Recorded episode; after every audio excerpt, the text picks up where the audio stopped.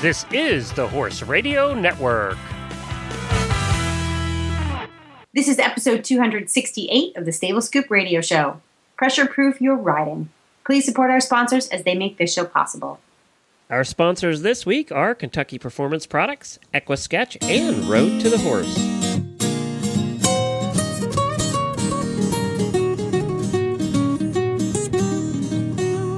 Welcome to the Stable Scoop with weekly shows delivered right to you. With Helena and Glenn the Geek, live from the stable, it's every week.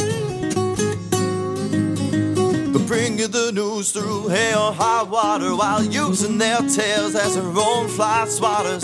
So sit on down and laugh till you poop, cause it's time again for Stable Scoop. Stable Scoop. The Stable Scoop. Stable I am Glenn the Geek. And I'm Helena B., and you're listening to the Stable Scoop Radio Show on the Horse Radio Network. Well, first, we want to apologize for Helena's hollow soundingness. Um, she's had a lot to drink for breakfast that isn't sounding so good. So, actually, her microphone had a lot to drink for breakfast and isn't sounding so good. we have to order her a new mic. Apparently, hers decided to die right before the show today. Uh, so, uh, so we got we at least can do the show. You're just going to sound a little hollower than usual, not as rich and beautiful. Oh, damn. I really strive for rich and beautiful. but uh, we'll we'll get we'll get her a new one ordered before next week's show, and it'll all be fine. Uh, we'll do that. We'll get that done.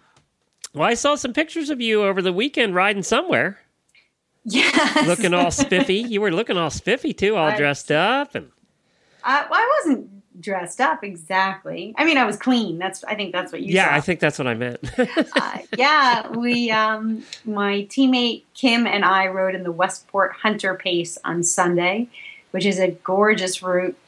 They say it's eight to 10 miles, but I think it's more like 10 to 12. We had, it was a really long route. It's absolutely beautiful. Where was this? It's in Westport, Massachusetts, and Okay. the route, it's one of their hunt routes, and uh, it goes down along the Westport River on the south coast of Massachusetts, and there are some gorgeous ocean views. It's just amazing to be able to really to be galloping along these open meadows and fields and have a view of the Atlantic Ocean in front of you. It's I, it, it's humbling. That is really cool. Who who gets to do that? Me yeah, apparently. and 150 other people and their horses. So this is really below Plymouth yet, in, on along the coast. Yes. Okay. Yes. It's not quite Cape Cod. It's sort of ha- halfway between the beginning of Cape Cod and the Newport, Rhode Island area. So Oh, good. it's Cool. just one town over from where I live, and What's the countryside like? Is it hilly or woody or open? or- it's rolling meadows. There's some there's some woods, but it's mostly um, open meadows, rolling farmland, gorgeous stone walls, natural jumps. It's very New England, huh? it's very New England, and um, but it's a, a lot of fun to ride because it is open. The footing is is fantastic around here. I, I just think that the the coastal um, environment is great. Just makes for really good footing. I don't know how to explain it, but the soil just seems to hold on to enough moisture. It drains well, but it holds on to enough moisture to keep things cushy. Well, that's fantastic. So you had a great time. You did the whole thing, and Brody looked good. Yeah, Brody was like junk by the time we finished, though. He's so not fit. I do like. So who was more not fit, you or him? Oh God, it was it was a tie because my butt was killing me by like mile eight. I, I had to like I kept taking my feet out of the stirrups and putting them up over my knee rolls and oh my God and. I was like, "Oh, my left butt cheek hurts, and then my calf hurt, and then I had to couldn't feel my pinky toes." And Kim was complaining. She's like, "My ankles hurt, my knee." We were just, oh my god, we were so funny. But um, Brody was just tired because, well, Brody's a 15 year old old time Appaloosa. Okay, he's he's stocky. He's about 15 one hands. He's small, but he's you know, he's in really good health and lightly fit. Kim was on a five year old chestnut thoroughbred gelding, 17 hands, almost 17 hands. And uh, so we had to keep up with whiskey. You know, his stride is like twice as long as Brody's, and but Brody's got a lot of like go in him. You know, he he wants to go. You let him go, he'll rip it up. And Kim and Whiskey's problem was that if she let him go, she has a five year old chestnut thoroughbred on her hands Right, exactly. in an open field. She's gonna. But- if she lets him go, she's gonna be gone. So- yeah, yeah, yeah, yeah. We had an agreement, you know, like if anybody else, holy sh, S H I T, that means pull your horse up. but we didn't. We actually had no problem at all. Both horses were very, very well behaved, um, but especially whiskey for being the type of horse that he is. Kim just handles things really well. Like we had to go through, you know, those big hay bales, the round bales that they wrap with uh, white plastic. Like Yes. know, Yes. whatever The, the, yeah, that white plastic they put all over them. Yep. they're let's just they're great big white Yep. things. Yep. we had to ride in them, around them, and the horses like didn't blink an eye. There were bee keep there's beekeeping equipment all around. Again, like bright shiny things. Horses didn't bat an eye. Um, there were at one point we had to go on the road and there was some traffic. Not a problem with the horses. There were come, some bugs out. Again, not a problem with the horses. However, we're coming through the woods. It's a narrow path. You can only go single file. It's it's dark. It's woodsy. There's pine needles everywhere, and there was a, a stick in the ground with some pink tape around it, so you didn't step in the hole. That was a problem. It's funny what things they pick out, isn't it? Not for whiskey, but Brody was like, "Yeah, no, uh, uh no, no, no. Let's go backwards." not only would he not go forward and pass it, he wanted to go backwards. But I gave him some pony kicks, and he got over it. Isn't it funny what what what it's the things that we think they're going to spook out they don't, and then these little silly things they do. Well, Brody, he does give the hairy eyeball to anything that's white. So if the street lines, you know, the, the lines on the edge of the road are white, you know, the painted white lines, he always gives that the, the hairy eyeball or a really brightly colored rock or something, anything that's white and bright. So we passed a hundred white and bright things, not a problem. This pink thing just did not fit the pattern of what he's not okay with. Whatever. You know, you you just make it work. I pony kicked him. I was flapping like a chicken, man. it's like, and there's because there's like 20 people coming behind you, you know, and you can't Right. holding the whole crew. It is a hunter pace, Oh man, it was ugly. but fun, huh? Oh, it was so much fun, and I slept like the dead that night.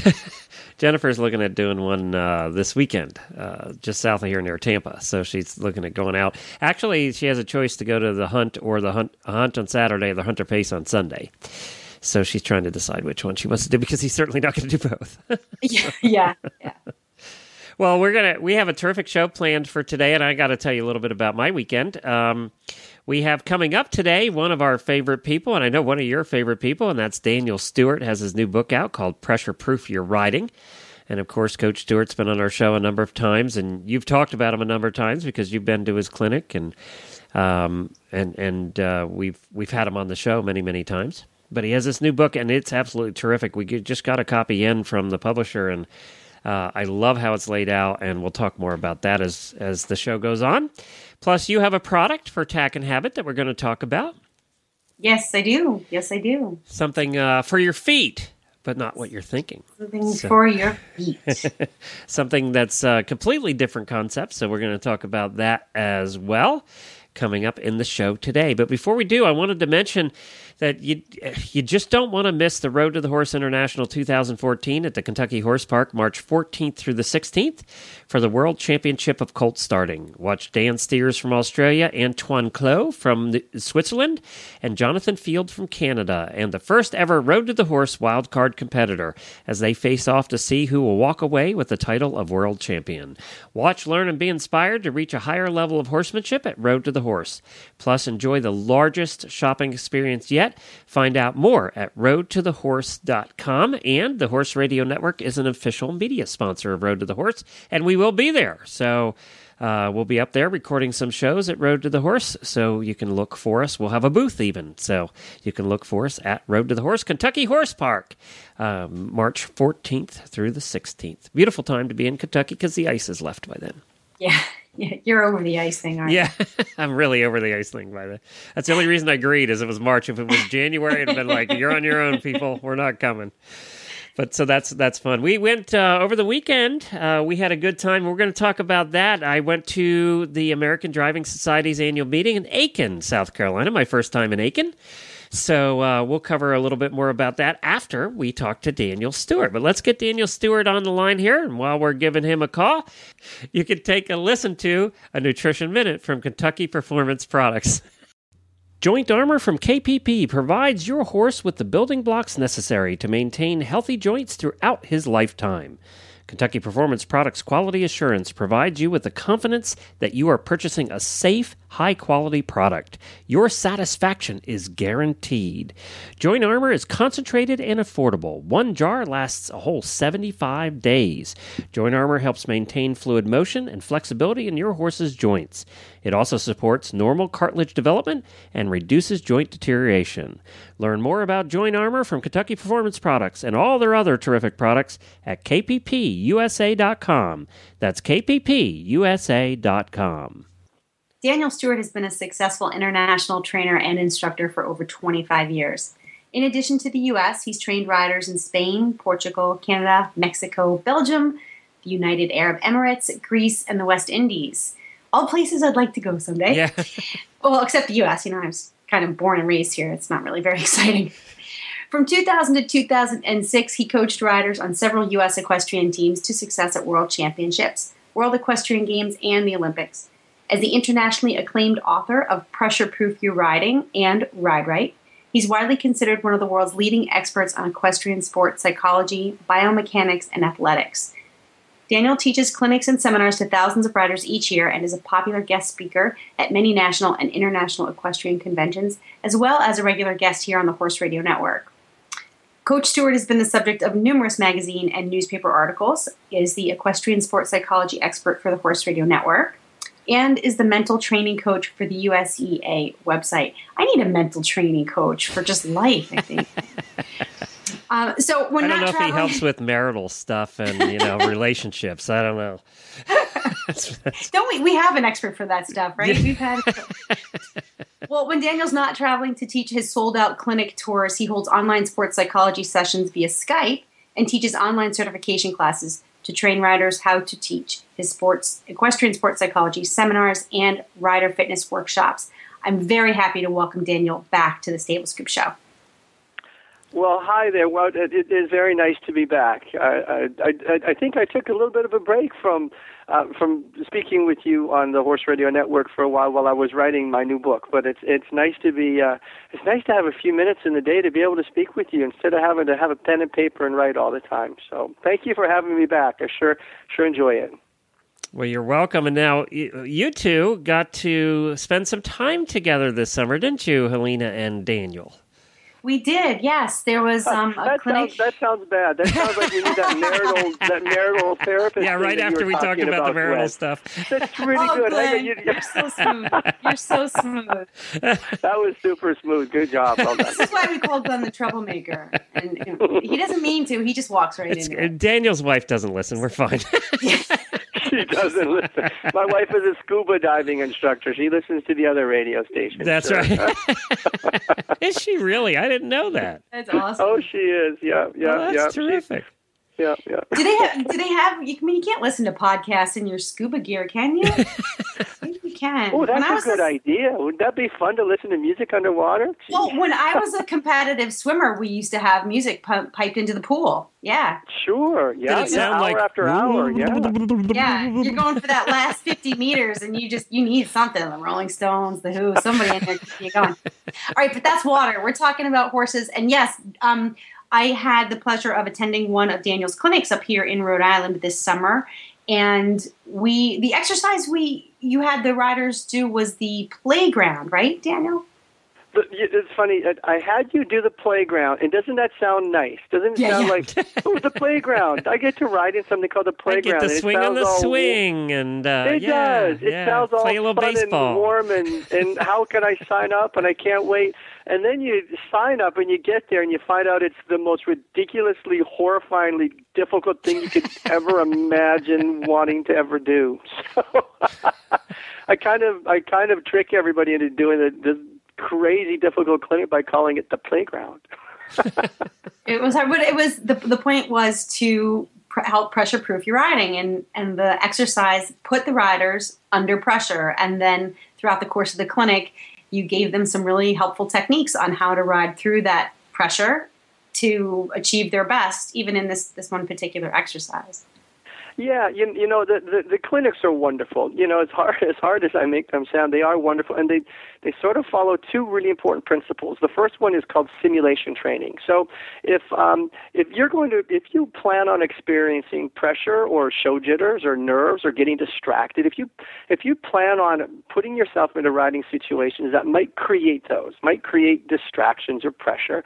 So, if you're going to put yourself into competitive situations or even recreational situations that might create those things, then it's important in our practices to simulate them. You know, so it's called simulation training, and it's we're good with that because we know that that if a horse needs to go through water on cross country, well, we're going to simulate water in our practices. So we'll simulate water by putting a a tarp on the ground or a little bit of water on the ground or make him walk through a puddle. We'll slowly desensitize him to water by exposing him to water in his practices. So when he sees water, um, on course cross country, he's desensitized to it. So the so the bottom line with the with the pressure proof clinic program is that if we're going to experience pressure and show jitters in competitions, let's desensitize ourselves to them by feeling pressure and show jitters at home. You know, so obviously the more the more you experience challenges, things that are difficult, the more you experience them in your practices, the greater chance you have of learning and understanding that you're capable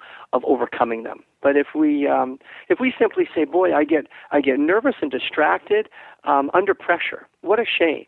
You know, and then you go and you compete and you get nervous and distracted. Well, unfortunately, the brain doesn't let the body be its very best. So, um, yeah, so this program pressures and distracts and rushes and does all these horrible other things to the riders in their training so that they can figure out how to how to how to deal with them, how to control those emotions in our practices, which uh, you know, which allows them to figure out how to do it on competition day as well. So yeah, you're right. I pressure the riders, distract them, rush them, and uh, and then throughout the clinic, I'll I'll I'll do my best to to give them tools. You know, um, uh, uh, what what they can do to improve their ability to ride well under pressure. You know, so if uh, if a rider, you know, if I'm talking to a rider and he's listening to me in the middle of his course, I'll yell at him and I'll say, "Hey, stop listening to me." I mean, it's horrible, but but you're on course. There's only one thing that's important right now, and that's that's well, two things, I guess. You and your horse. So if, um, I'll try and distract the rider on course. They'll be on course, and I'll ask the rider, "What's your horse's name?" They'll look at me. They'll go. Well, his name is Glue Factory, and I'm like, don't talk to me, don't answer my questions, keep your head in the game, stay focused, and and that's just a, a, a neat little neat little way of telling the rider that hey, yeah, what's going on right now is about my horse and I. It's not about Coach Stewart. It's not about people watching. It's not about what the judge thinks. It's about it's about what's happening right now in this bubble that is full of my horse and I. So pretty neat clinic. Thanks. It was a lot of fun, and I was not. I I was auditing, and I had the chance to scribe for Daniel and sort of keep track of what was happening with each of the riders as they went through the course. And I thought, well, this is easy.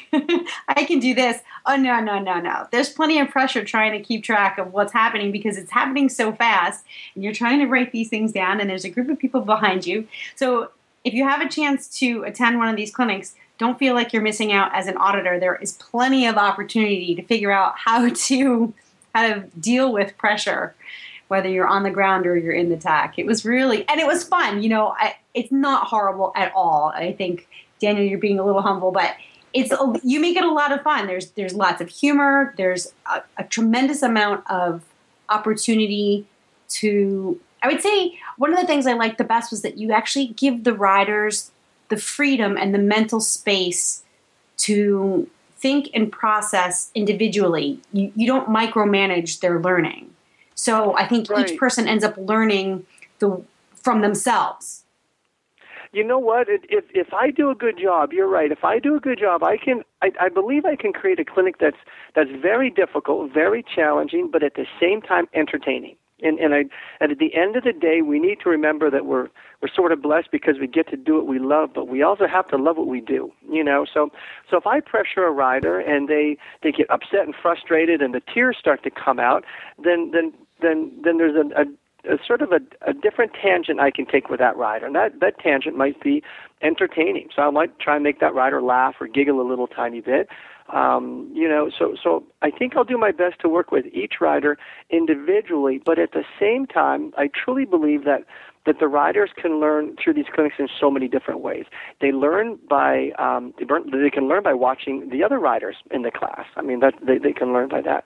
But but I think perhaps one of the greatest morals of the story, and this isn't just a riding lesson. I think this is a life lesson. Um, I truly believe that the riders learn through making mistakes in my clinics. So I'll give them a really, they'll give them a difficult course to ride, um, and and you know this. I'll put the clock on them. So I'll give them a difficult course. If they forget their course, if they pull a rail, or if they go too fast or too slow, then I'll give them faults. I'll give them time faults and I'll give them penalties. Well, if they score too many, then at the end of the clinic they have to dismount and do 100 sit-ups in the dirt. So not only is there pressure and rushing, but there's punishment involved. Um, and, and I think the important moral of the story here is in the beginning, I'll make the clinic very difficult and I'll allow the riders to make a little bit of a mistake. So let's say they're supposed to complete the course in 30 seconds. They complete it in 36 seconds. Well, they went six seconds too slow. So now they have a choice. They can go back into the corner, they can await their next course, and they can say to themselves, oh my gosh, I'm horrible. I went six seconds too slow. I made a mistake. Or the rider can go back to the corner and say, wow, I was really slow. I'm going to move my horse forward. I'm going to put my leg on. I'm going to ride more confidently next time. And what that rider does is they prove that we can learn through making mistakes. And I think this is, just such a wonderful moral for life in general. Um, allow ourselves to make little mistakes because mistakes should not be considered missed opportunities. Um, I truly believe they should be considered learning opportunities. Um, every time we make a little mistake, we get a little bit smarter. If if we're confident, if we allow ourselves to look at the mistake, own the mistake, identify what caused it, and then go out and try it again and fix it. So when we make a mistake, go out and fix it. Well, I have to believe that's the pure definition of improvement. Learning through challenges, learning through difficulty, learning through pushing ourselves outside our comfort zone. And when we do that, we might make mistakes from time to time, but it's those little mistakes that teach us how to get better. So, um, so the pressure-proof clinics, um, I agree with you. They're very difficult, but if I do a good job, I'll have the riders laughing and giggling and learning um, through making little mistakes. So uh, we might, and, and and I truly believe there's only two kinds of riders: those that start slow and and and end frustrated, and those that slow and end strong. And that's I think what we're trying to teach here is allow yourself to make little mistakes. Um, and like I said earlier, it, it's a great riding lesson, but I think it's a life lesson. If we have a young rider who who doesn't pass their driving test, you know, they practice and they they study, and they, but they don't pass their driving test. Well, they can go home and get sad and frustrated and cranky and say, "I'm never going to drive."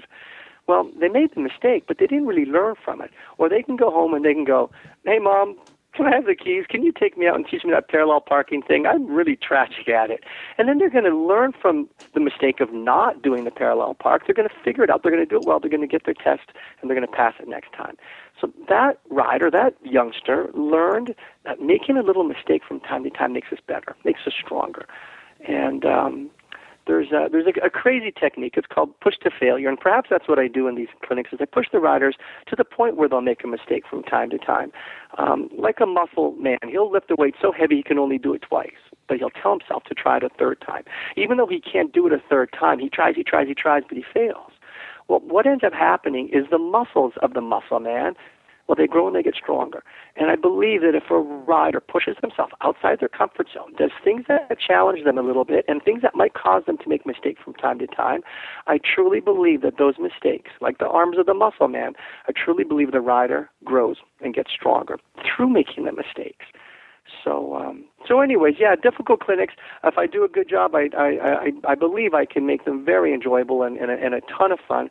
And then at the end of the day, I think we teach a, a moral of the story that that might go beyond riding, and that is push yourself outside that comfort zone. Don't be afraid to make a few mistakes because it's those mistakes that strengthen us, make us stronger, and help us to grow as riders. So, yeah. I'm think- never afraid to make mistakes. Wait a minute. I'm afraid to come off and get hurt. Making the mistake is not so much a problem. But you're right. You know, you you um I rode 10 miles on Sunday in hunter pace and there was plenty of opportunity to make small mistakes and adjust. And you know, you do something, you try something different, you grab some mane, maybe you change you, the angle of your bit or something. You just there's a lot of opportunity to, to mix things up. And then there's a lot of opportunity to say, oh, that didn't work. I made a mistake here. I made a mistake there. Um, but you also have to have a certain amount of, um, I guess, humility. And that's the interesting thing about some riders. Is I always wonder. I wonder if you if you ask them this or if you can tell when you when you have a rider in front of you, like, why are you there? Why do you ride? What what is your what's going on in your brain? Are you able to make mistakes? Are you able to accept the challenge of making mistakes? Can you tell Yeah. when you have a rider in front of you what what you have? Sure, I can. Yeah. You know what? I can. I, can- I. I'm pretty sure I can tell. I can tell before the rider even starts the clinic. You know how how they're going to. Uh, how, how they're going to handle the clinic, how how they how they're going to feel in that clinic. Um, uh, you know, we can sort of generalize riders into into two schools: um, uh, the perfectionist and the realist. okay, and the perfectionist lives their lives wanting to be perfect, um, and unfortunately, the when we look at the perfectionist, um, and I love this quote: perfectionists think they need to be too good for their own good. Um, there is nothing perfect in what we do. You know, I've worked with some of the world's greatest riders. I've yet to see the perfect rider. Um, um, uh, so anyway, perfectionism and the perfectionistic tendencies, they they hurt. They hurt. They really do. They hurt our feelings. They hurt our potential. Um, because a rider, if they set the bar of expectations so high that they need to be perfect every time, and if they're not perfect, they feel frustrated and disappointed. Well.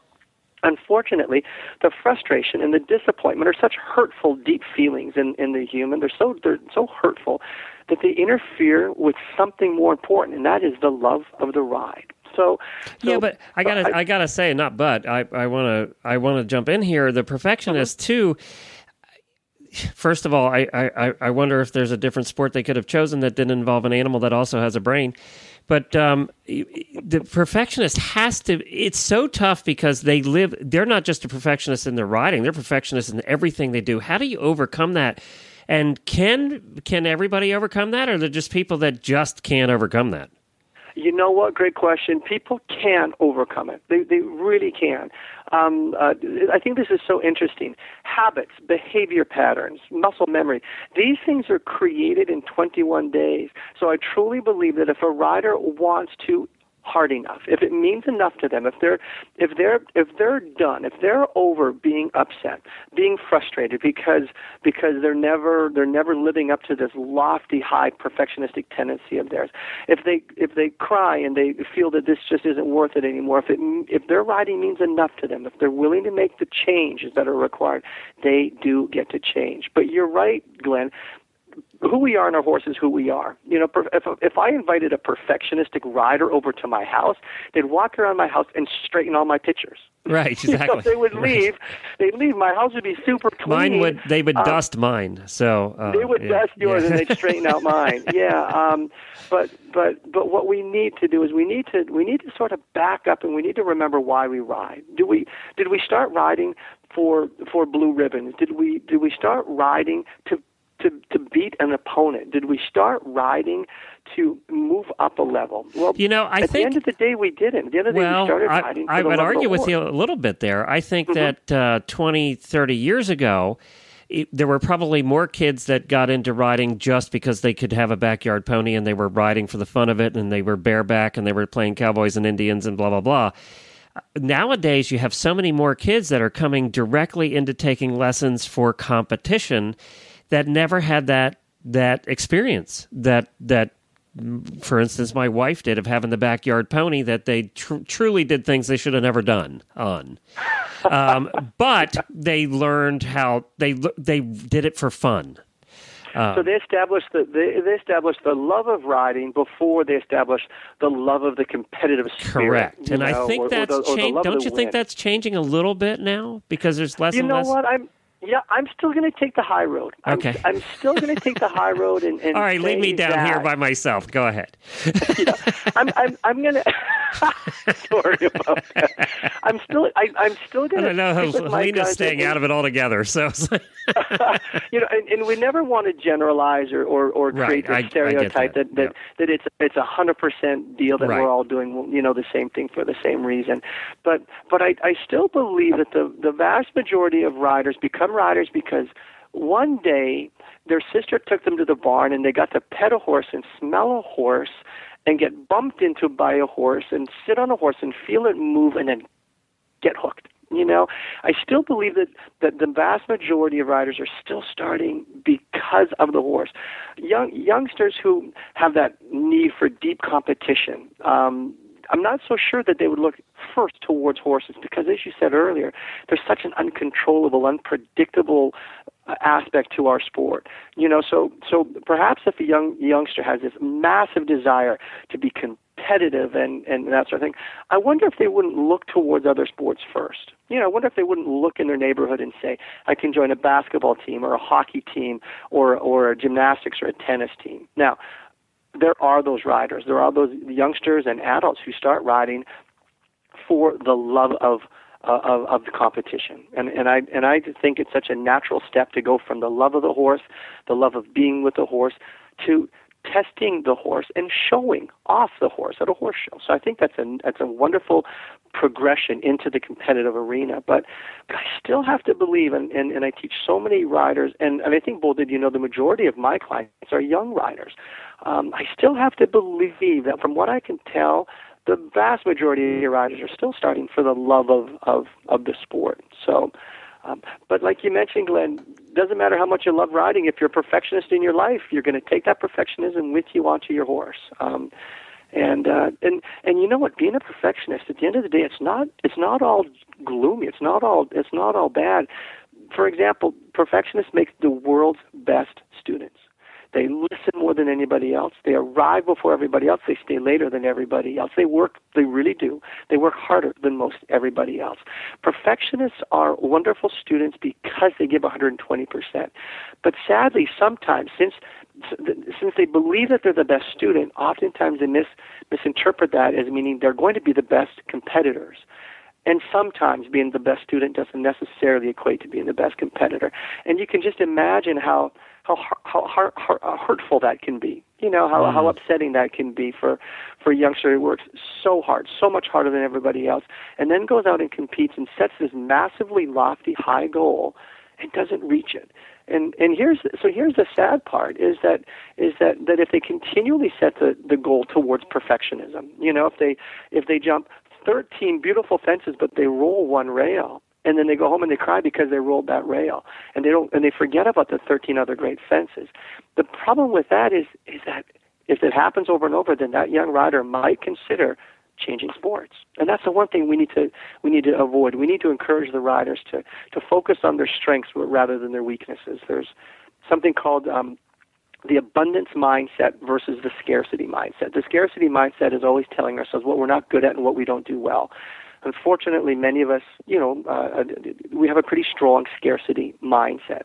Um, for example, you never you never see a rider spill ketchup on their britches to get really happy because they didn't get it on their their, their shirt. You know, we just focus on the negative. Um, but what we need to do is, is change the riders from using that scarcity mindset, what they're not good at, what they're what they're not doing well, and instead have them look at their abundance mindset. Tell themselves what they do do well, what they you know what they are good at. You know, so I left up those 13 fences. My distances were great. I balanced 13 wonderful fences.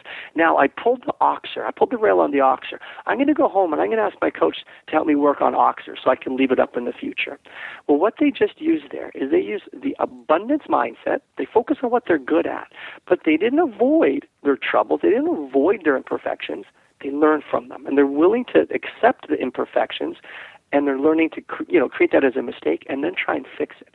And and I think at the end of the day, it's that attitude using using the solution focused mindset instead of just overly focusing on the problem, and then using the abundance focused mindset. And I think if we do that, we create we create solutions, we create improvement, and at the same time, we create that warm, fuzzy, wonderful, positive, encouraging, confident feeling that needs to go along with being a good recreational or competitive rider. So, Well, I can tell yeah, you, an interesting comment about per- perfectionisms. Yeah. there's a little bit of perfectionist in you. Um, and I say that because I have your new book in my hands. It's the perfect book. It's the perfect book. It- you know what? It's the way, I, the, and, and unfortunately, Helena doesn't have hers yet, but she's supposed to get it today or tomorrow. This book is laid out so well. It is more of a, it's more of an instruction manual than a book, and it really than than a book you would just sit down and read cover to cover like a novel. This thing, and it's a lot different than your other books were in in the layout. And I really, for a guy with ADD, I really really like this. Um, you know, I, I wrote the book for you. I knew wrote it. I knew it, and I am not a perfectionist, so you know that's uh, Yeah. not something No, I have to I, deal wrote with. the book with I wrote the book with lots of lots of cartoons for you. Thank you. I appreciate that. And what did I do when I first got the book, Helena? I looked through every page and read the cartoons. Oh, totally. That's the first thing Oh, yeah. I did. That's what That's Glenn does. true. It's what I That's where he did. gets most of his information, news. Cartoons it has to be animated. If you really want to get a point across to Glenn, animate it. That's You right. better animate it and make it colorful. That's yeah. why we love Disney so much. But Well, you, you, you know what, and and, and and I, I I appreciate your your, your kind words. I, I I think that's wonderful. I'm glad you enjoy it. Um, and and the book was written, believe it or not, to be a bit of a a, a mental coaching or mental training manual. You know, so so you know for for your readers who, or I'm sorry, for your listeners who have the book, you, they'll notice there are 40 or 50 or 60 fill in the blank sections. There's um, uh, pressure proof projects. You know, they can um, they can take a quiz on on how they handle certain certain situations. So so the book is written a bit as a as a training manual. It gives you information, and then it allows you to sort of test yourself and then it will give you tips and step by step examples how to overcome um, being a perfectionist for example but at the same time training manuals can be a bit dry you know i mean if, if i were to pick up a training manual on you know a computer operating system i'm going to expect that manual to be really good for me when I can't sleep. I'm going to expect that manual to put me to sleep. well, So- and that's why the so dummies books came out. It was to make hard things simple. I mean, There you go. And the dummies, even the title, you know what the titles do? They lighten the subject. right. Um, and so I'm hoping that the cartoons in the book will lighten the subjects. And then through the book, there's plenty of jokes and, and silly stories. And then, and then, and then there's lots of little sort of sidebars and text boxes, so you don't have to read a whole page. You can open up a page and just read a little, a little quote about somebody who got hit in the chest by a duck, you know, or you can read a little, a little fun fact, you know. Um, uh, it takes 17 muscles to smile, but 43 muscles to frown. You know, these are the kind of fun facts that are kind of scattered throughout the book, hopefully, so that we can take a training manual and make it fun. You know, like like like you said, like the the all those new dummy books. So the think title wonderful. should have been "Pressure Proof Your Riding for Dummies," for Is that- dummies. like Oh, Glenn. there we go. I got a new title for my next book. There you go. Is that you, Glenn? Should I just yes, say like Glenn. Pressure It should proof your say riding for Glenn? du- for dummies like Glenn. That's perfect. Like Well, no, I, you can count me in that. I'm a dummy. I might be happy to make mistakes, but I make a lot of them. you're, hey, if you're going to do something, do it well, Well, and do it that's over right. and over Yes, again. yes. Yeah, Oh my yeah, God. Yeah. Yeah. But uh, but no, the book, the publishers, Trafalgar Square, they just you know they're just the best at what they do. They've always you know they've been the publishers for from you know everybody from Sally Swift to Linda Tellington Jones to you know to Denny Emerson, regardless of of you know the listener's discipline or sport level of recreation or competitive. Trafalgar Square has been the has been the, the the the team that has always put together these wonderful books, and they just did a great job with the layout.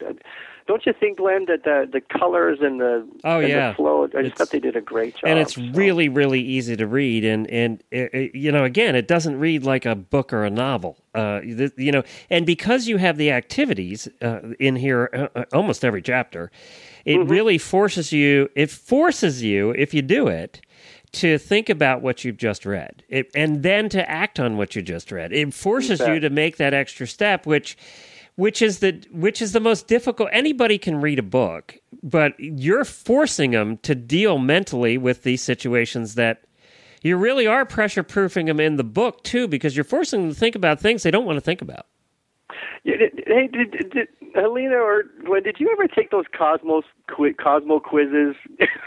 Oh, you know, God, are you yeah. the right mate for your partner, or you, you know Yes. those Cosmo quizzes? yes I yes used to love taking those. I had a I had a girlfriend when I was younger. I took those quizzes and I learned so much about myself. Apparently, I was just a tragically horrible boyfriend, but I learned I learned about myself.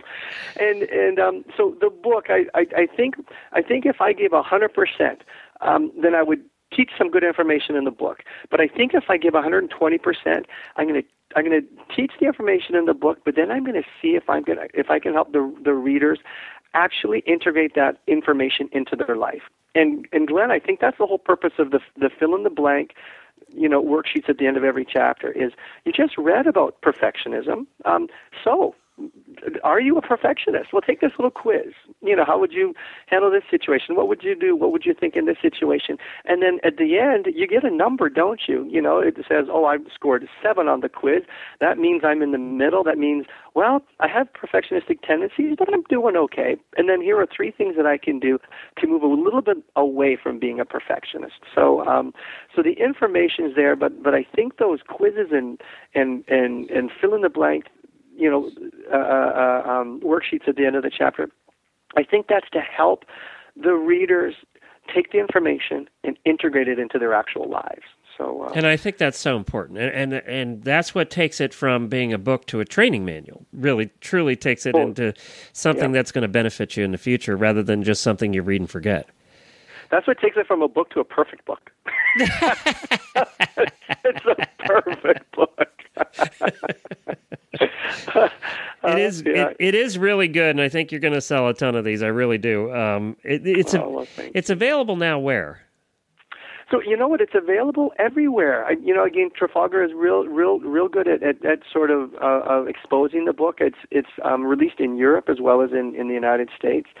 Um, so so I have a lot of emails from people in Europe asking me how to get the book.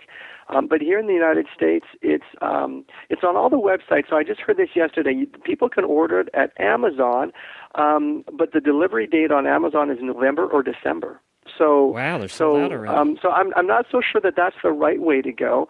Um, uh, I, I believe the best way to go would be to order it from my website because any book that's ordered through me um, gets delivered with an autograph on it. So um, so if any of your listeners would like um, you know would like an autograph copy of, of Pressure Proof, then they can just they can just you know click on it through my website and then there's a little section on the order form who would you like me to dedicate the book to so so at that point you know uh, uh, one of your listeners could email me or and, and say I just purchased the book. Please dedicate it to my horse and I, or please dedicate it to my pony club and I, or please dedicate it to my barn, you know, or, or something like that. So I, I think it's wonderful. I have two or three autographed um, uh, uh, books on my bookshelf, and, and I don't put them on the bookshelf. I display them above the bookshelf because they become a bit of a special book. So if any of your listeners would like to purchase a dedicated and autographed copy, then they can just do that right at my website, which is Stewart Clinics dot com and uh, and the price is all the same, but you get that really cool little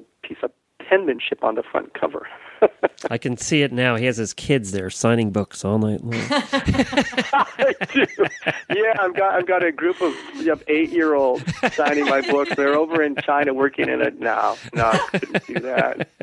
they could they could do my autograph though. My autograph looks just exactly like what my kids do on the on the walls with crayons. But um, yeah. Crayons? Your kids only use crayon? Mine had a Sharpie. She had a Oh. Sharpie. Oh, yeah. Yeah, you might want to just get a box of crayons, Helena. I don't know. this is great. So it's uh, StewartClinics.com, right? That's right. It's plural. There's an S on the end of it. I think Stewart Clinic is some StewartClinic.com. I think it's some chiropractor guy. Okay. well, we don't want him. put so. an S, put an S on the end of it. Or they can just do the Google search. I'm pretty sure I I come up number one because it's the perfect book. So. Well, this is terrific. We we we we uh, we really uh, appreciate you stopping by and chatting with us. We could talk to you all day. Um, it's so much fun. It's pressure proof your riding by Daniel Stewart. Uh, comes highly recommended by me anyway. I give it a full six flakes out of the bale. So two thumbs up. well, hey guys, and I sure appreciate you letting me talk about the new book. It it was two and a half years in the making, and and lots of work with photographers and wonderful artists and a wonderful publishing team, and it means a great deal to me. I I, I love the book. I think it's a, a wonderful book with a great message, and the message at the end of the day is is keep doing what you love, but love what you do.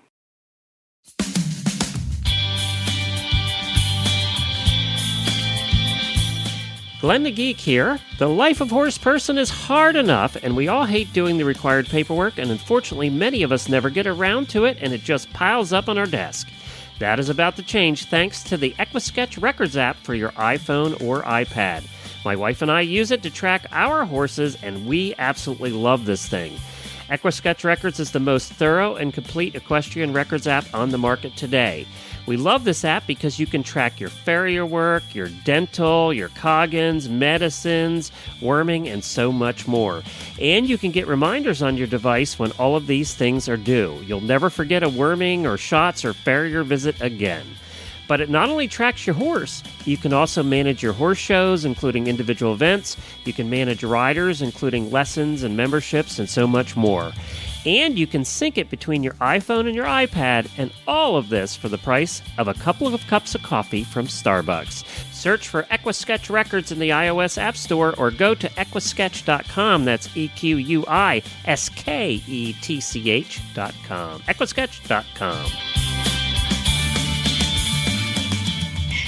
This man is a phenomenal coach. I know, Glenn, you and I, we talk about it all the time. Like, oh, we love Daniel Stewart. He Yeah. writes perfect books. He's a great he's one of my favorite guests, though. e- He really is, and he's just as good in person. And the the passion and the authenticity behind what you hear here on on our radio show, it is. It's authentic.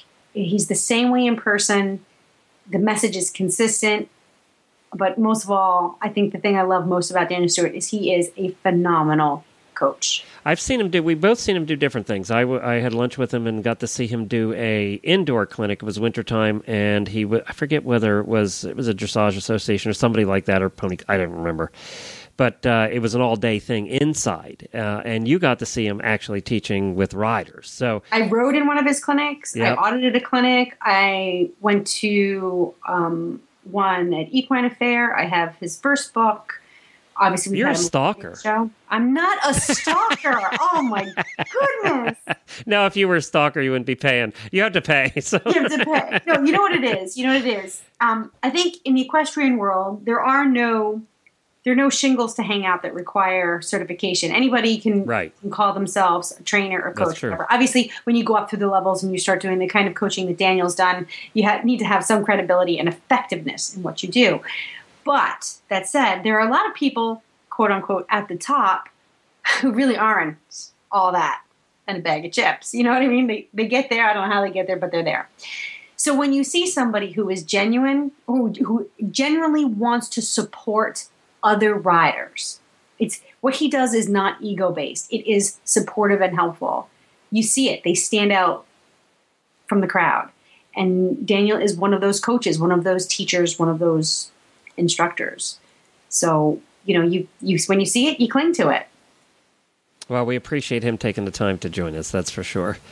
And get his book, everybody. I don't care. what The other thing I wanted to point out when when he was on is that it doesn't matter what you do, whether you're a competitor or backyard uh, trail rider or whatever. You're going to get something out of this book. Even if you're not a rider, you're going to get something out of this book because it really is a book more about life and your attitude towards the mental positive side of life than it is just riding. So it, it accomplishes both of those things. So check it out.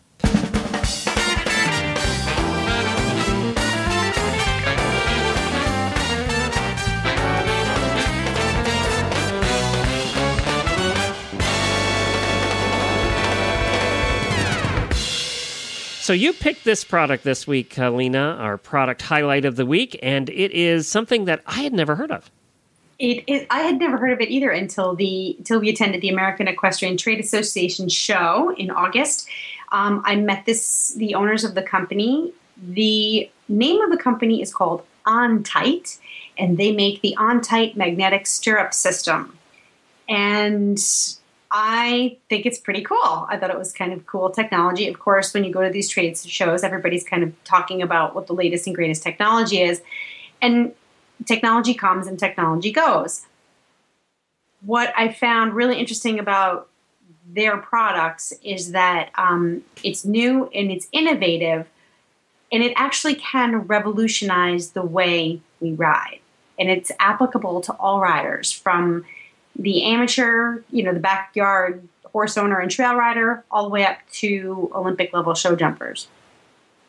So, what it is, should I say what it is? Yes. we won't know unless you tell us. okay. What it is is um, it's a magnetic stirrup system. So there's two parts to it. There's the stirrup iron, and then there is a magnetic um, piece that goes into the rider's boot. So you can either purchase the boot from OnTyte, or you can have your own boots fitted with this magnetic strip. And, and it's really simple to do. So I'm going to start first with the, the boots. The folks who own OnTyte, they come from a boot making background. They're, these people are like the Italian bootmakers that make the best Italian riding boots out there. They know their footwear, they know their leather, they know boots. So the boots that come with this system are incredible. They're really high quality.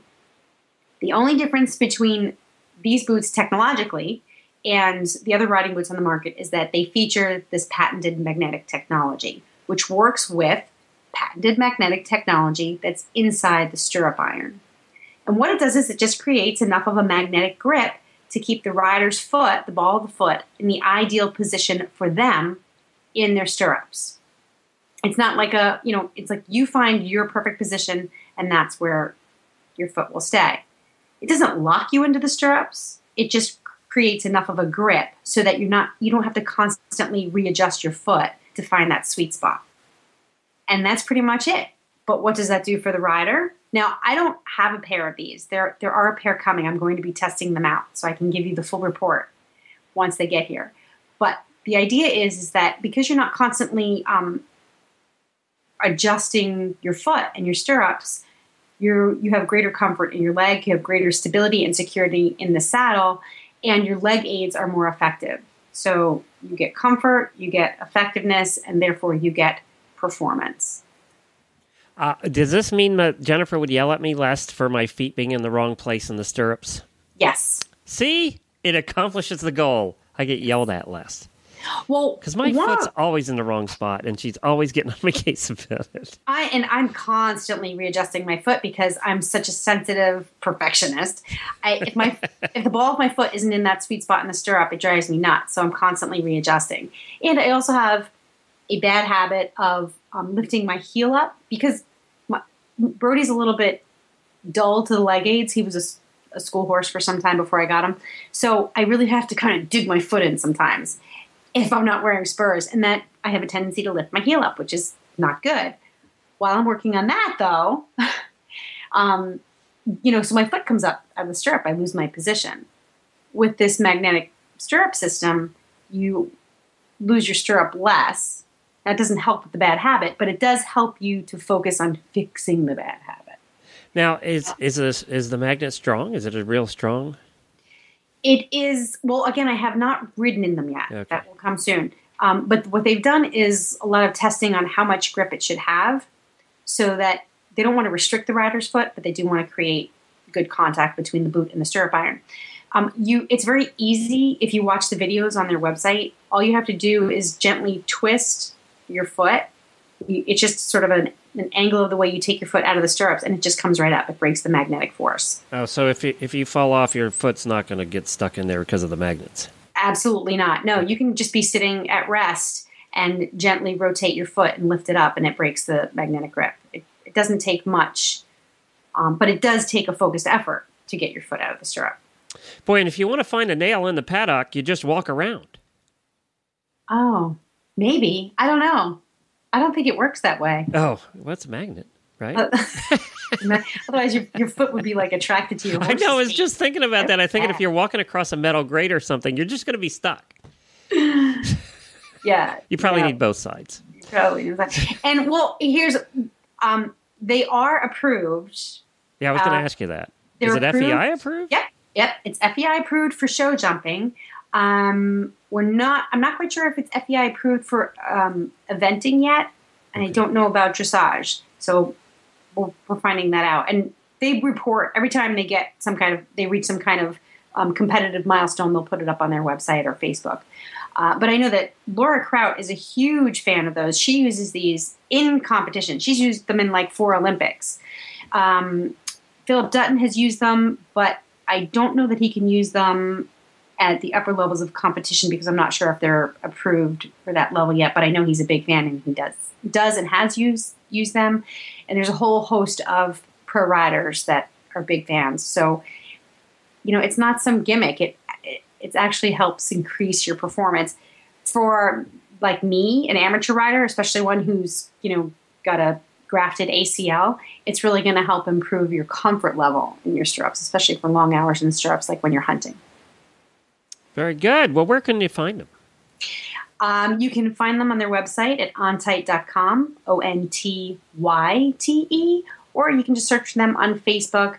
And um, there's lots of information. There's great videos, photographs, and the cool thing is, is they have like this booty system that you can try. So if you go to a local tack store that carries the OnTyte system, um, but you don't want to invest in buying it, then they can send you home with this little booty in the stirrup, and you can see whether or not this type of grip and support is helpful for you. Oh, cool. Well, very good. And I noticed that on their website there is a search function and everything, so um, you can you can check it out there. But it's O N T Y T E dot com. That's the Italian way of spelling tight. Yes. Uh, just kidding. I don't know. All right. Well, thank you, Helena. Well, that's it for this week. We've plain run out of time. Thank you for joining us. Don't forget about the app. Download our app at uh, Hor- just search for Horse Radio Network in the iOS or the Android App Store. And for details about today's show, go to stablescoop.com. And for all the past episodes of Stable Scoop, that's where you can find them. If you want to listen to some of da- Daniel's other interviews we've done with him, it's very easy. Just go search for Daniel Stewart on our website at stablescoop.com. I'll bring up all the episodes that he's been in. You can do that for anybody, actually. Uh, and uh, we love your feedback. Please follow us on Facebook under Stable Scoop, and you can, comment there or send us an email. It's Helena at horseradionetwork.com and Glenn with two N's at horseradionetwork.com. We also need to thank our sponsors, and uh, we have three great ones today Kentucky Performance Products, Equisketch, and Road to the Horse. That's it, Helena. We're out of here for this we week. are. We are. That was plenty for this week, but there will be more next week. Until then, happy scooping.